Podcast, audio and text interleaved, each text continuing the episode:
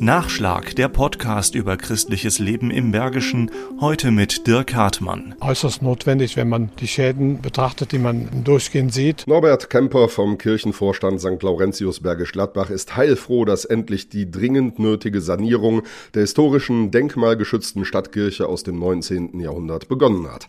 Seitdem ist in weitesten Teilen nichts mehr wirklich renoviert worden. Mauerwerk gerade auch und auch die ganze Ausstattung beginnt auch zum Beispiel mit dem Lichtverhältnissen, mit dem wenigen Licht, mit der Dunkelheit in der Kirche. Die Wände, gerade auch mit den vielen Gemälden und die Mosaiken, die sind sehr verschmutzt durch die Jahre. Deshalb hat die Laurentius-Gemeinde den renommierten Düsseldorfer Architekten Bruno Braun engagiert. Seit 1973 hat er 15 Kirchen renoviert.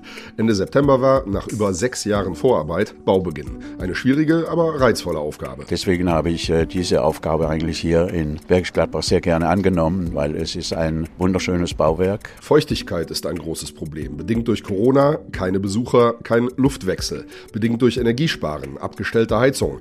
Dazu der jahrzehntelange Ruß unzähliger Kerzen. St. Laurentius hat den drittgrößten Verbrauch von Opferkerzen aller Kirchen im Erzbistum Köln. Allerdings geht die Aufgabe von Bruno Braun noch viel weiter. Einmal die Restaurierung der vorhandenen Substanz und das zweite ist, diese Kirche auch einer neuen liturgischen Form zuzuführen. Ein Bereich für kleinere, auch experimentelle Gottesdienste soll geschaffen werden. Mit entsprechend entsprechender Ausstattung. Sprich elektroakustische Anlage, sprich Medien, die projiziert werden können auf Leinwände, dass man also ganz neue Gottesdienstformen oder Andachtsformen machen kann in dieser historischen Kirche. Ganz wichtig, die Kirche bleibt während der gesamten Bauphase für Besucher jederzeit geöffnet. Ich habe noch nie eine Kirche gesehen, wo so viel tagsüber Besucher in dieser Kirche sind. Ein Grund, warum wir jetzt das Ganze in zwei Bauabschnitten machen. Es wäre einfacher gewesen, die ganze Kirche zu schließen, aber wir haben gesagt, nein, es soll auch in der Zwischenzeit eben möglich sein, für Gläubige die Kirche zu besuchen oder auch für Kirchenbesucher, die ein Stück Ruhe suchen in dieser Kirche. Geplante Bauzeit ein Jahr. Architekt Bruno Braun wie Kirchenvorstand Norbert Kemper freuen sich jetzt schon auf das Ergebnis. Besonders freue ich mich auf den neuen Altarraum und ich habe auch die Hoffnung, dass wir da neue Akzente setzen können. Der Start ist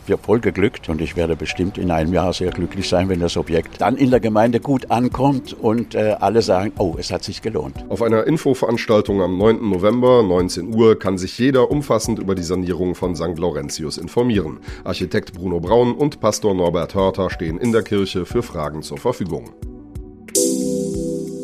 Nachschlag Christliches Leben im Bergischen ist ein Podcast des katholischen Bildungswerkes im Rheinisch-Bergischen Kreis. Mehr Informationen unter www.bildungswerk-gladbach.de